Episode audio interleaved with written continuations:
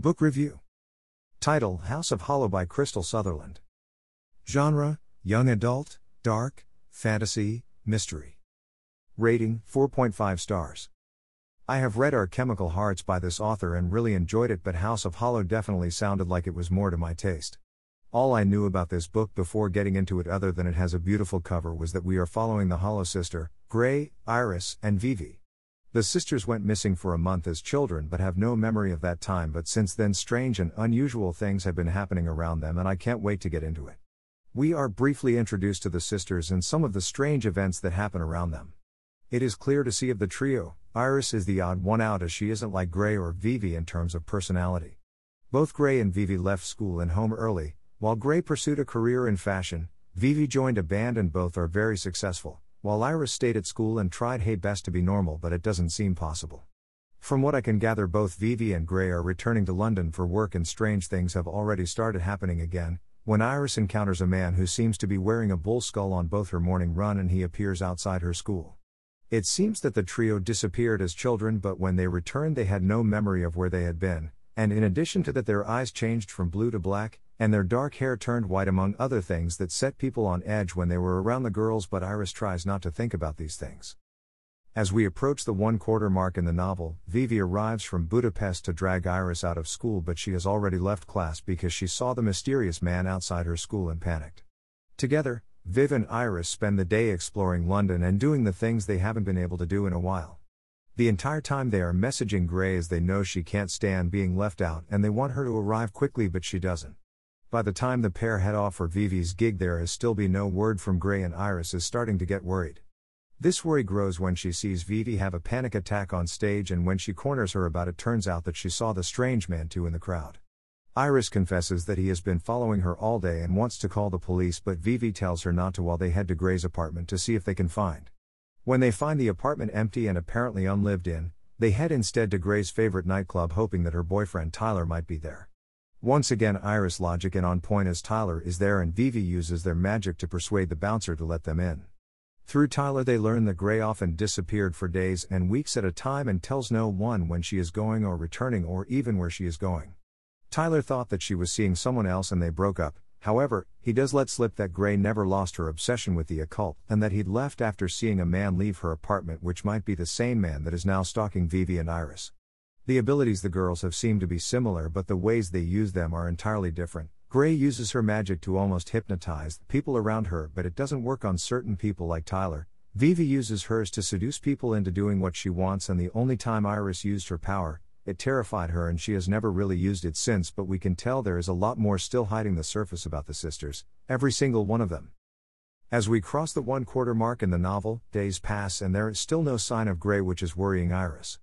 Upon returning home, Vivi informs her that she has contacted everyone who would know where Grey is and no one has seen her in days. She also makes the comment that she can't feel Grey anymore. This is linked to another of their abilities, which is to always find each other, but neither has done it in a long time. Iris tries, and she can't feel Grey either, so they search her old room where they find a note and some clue from Grey, including an address. Vivi and Iris set off to find the address, and inside they find a dead body with rune marked on his chest in blood, but this seems to be the place where Grey spent most of her time. However, before they can dig further, the man in the bull skull appears, so the girls hide.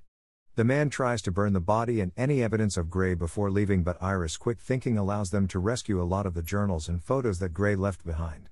The strange man suddenly returns and Iris believe he is scared of them but she doesn't have time to think of why as the man shoots Vivi and they have to escape through the window. They hide in a cafe while they treat Vivi's wound and go through the information they salvaged from Grey's flat.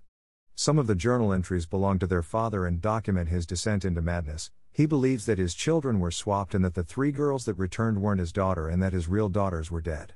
Both Vivi and Iris memories are returning now, but they are small and disjointed, so they can't really make sense of them. But Vivi remembers the halfway.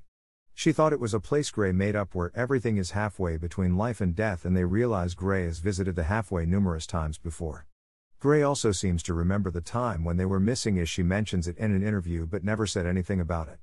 This, however, is a little overshadowed when Iris finds a flower inside Vivi's wound just like the one sprouting from the dead body in Grey's flat, but she doesn't mention it. From this, we can assume that Grey is in the halfway and needs rescuing, which is why she has left clues for her sisters. Iris doesn't want to acknowledge that anything bad happened to them, but she always wants to find her sister. Like Vivi, Iris is also remembering and she assumes that the halfway can only be accessed through broken doors, as that is what Grey's clues point to. As we approach the halfway mark in the novel, things are beginning to happen but very slowly for my liking. One evening, Tyler turns up at the house because the police are looking to arrest him for Grey's disappearance and he believes she is framing him. However, when Iris asks about anyone Grey might have spoken to, he remembers her former roommate Yulia disappeared for a time when they were living together. Along with Vivi, they got to see Yulia, who is terrified of them because of what Grey did to her. It turns out Grey captivated Yulia, and one time when Grey disappeared, she followed her, and just like Vivi and Iris, she doesn't remember anything about that time, but she was missing for a week. Yulia gave them the address for the flat they had, but she also tells them when she reappeared, she has runes written in blood on her chest and that the blood was Grey's. She also lets slip that her parents can't sell or rent the flat because it seems cursed and she believes Grey was the one that cursed it.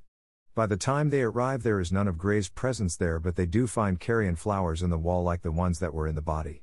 I really like the dynamic between Tyler and Iris during these scenes, but as there is no sign of Grey, they return to her burnt out flat to see if they can find another clue. There they find the carrion flowers blooming all around the doors of the flat, and Iris can feel Grey's presence behind a door. Tyler thinks that the pair have gone mad, especially when Iris begins talking through the door to nothing. Just as Iris is giving up, Grey appears, but it seems that she is bound to the door and can't go beyond it and warns Iris to run because he is coming, presumably the man in the bull skull. It seems that the mystery is getting deeper as the tension rises, and I can't wait to see whether Vivi and Iris actually go into the halfway again. I am currently undecided on whether or not this book will have a happy ending as the tone seems rather dark. As we cross into the second half of the novel, it seems Grey did return to their world, but this time she seems wild and feral, biting and fighting her sisters when they try to take her to the hospital. Eventually, they succeed in doing that, but word of Grey's return is already spreading. Despite this, Vivi and Iris refuse to leave her side even when their mother does. Iris has to explain to Tyler why their mother hates Grey so much, and she internally reflects on how she is seeing fragments of the madness that took their father entering into their mother's behavior. That isn't the focus, and Iris sees a doctor and nurse huddled outside Grey's room, and they give her a silent warning to do enter, but she tries anyway, only to find the policeman outside dead and the door to Grey's room locked. Grey appears behind her, telling her to remove her shoes, which Iris does. Grey quickly explains that the policeman wasn't what he appeared to be and that the bullman is coming for her. He does turn up moments later, finding the policeman dead, who seems to be a spy sent by the bullman. And when he enters Grey's room, the sisters slip away, making their way to Tyler and Vivi, silently getting them to remove their shoes too before slipping around the corner just as the enraged bullman appears. He tracks and chases them through the hospital, grabbing hold of Tyler at one point, but Grey stabs him, and the four of them manage to escape into the street where Grey hypnotizes a driver of a passing car who drives until the car runs out of fuel. Now they are in the middle of nowhere. Grey has developed a high fever and slips in and out of consciousness, so she isn't able to explain what is happening as neither Vivi or Iris seem to understand, and Tyler is an outsider into all this. We also get some more insight into Iris' characters, like how the kiss with Justine went badly, it turns out it happened again this time with a grown man. While Grey saved her before the man raped her, Iris pleaded with her to spare the man's life, and Grey turns on her for letting lesser people push her around even when she has the power to control them, completely unaware that Iris doesn't want the power and won't use it even when her life is in danger, so she can't control it like her sisters can. As we approach the three quarters mark in the novel, the trio plus Tyler end up in Edinburgh where their story began all those years ago. Grey has seemingly led them to the home of a little girl called Agnes, Iris assumes that Grey bought the house for the girl as all the mail is in their grandmother's name, which Grey uses when she wants to hide her identity. Agnes explains to Iris that the halfway infects the people that enter it and it infects her, Grey, Vivi, and Iris, but in different ways. While she heals Grey recover, Iris tells her about the man and that he might have cut Grey, which scares Agnes. She explains that with Gray's blood, the man can always track her, similar to the way the sisters can always find each other and that nowhere is safe for them. While Grey is recovering, Iris gets Agnes to explain about her time in the halfway. It seems like them Agnes accidentally entered the halfway but was unable to find her way back and she was there for decades. However, upon one of Grey's trips into the halfway, she found Agnes and was able to bring her back as Grey learnt that their blood was different for some reason, allowing them to return. And by painting a series of runes on Agnes' chest in her blood, they were both able to return.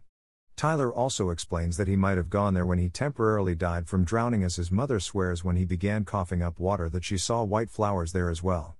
However, the bull man finds them really quickly, and while Agnes tries to help Vivi and Grey, she is attacked and killed by the bull man. The bullman ends up knocking out Tyler and injured Iris, so he is free to take both Grey and Vivi into the halfway. Both Tyler and Iris are distraught when they realizes both girls are gone but Iris is filled with rage and goes to the house they entered the halfway through before only to find it is now someone's home.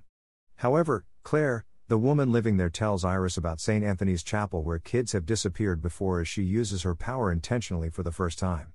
With Tyler tagging along, they arrive at the chapel a few minutes before dawn when the barrier between worlds will be at its weakest, and just as the sun rises, they cross over into the halfway together.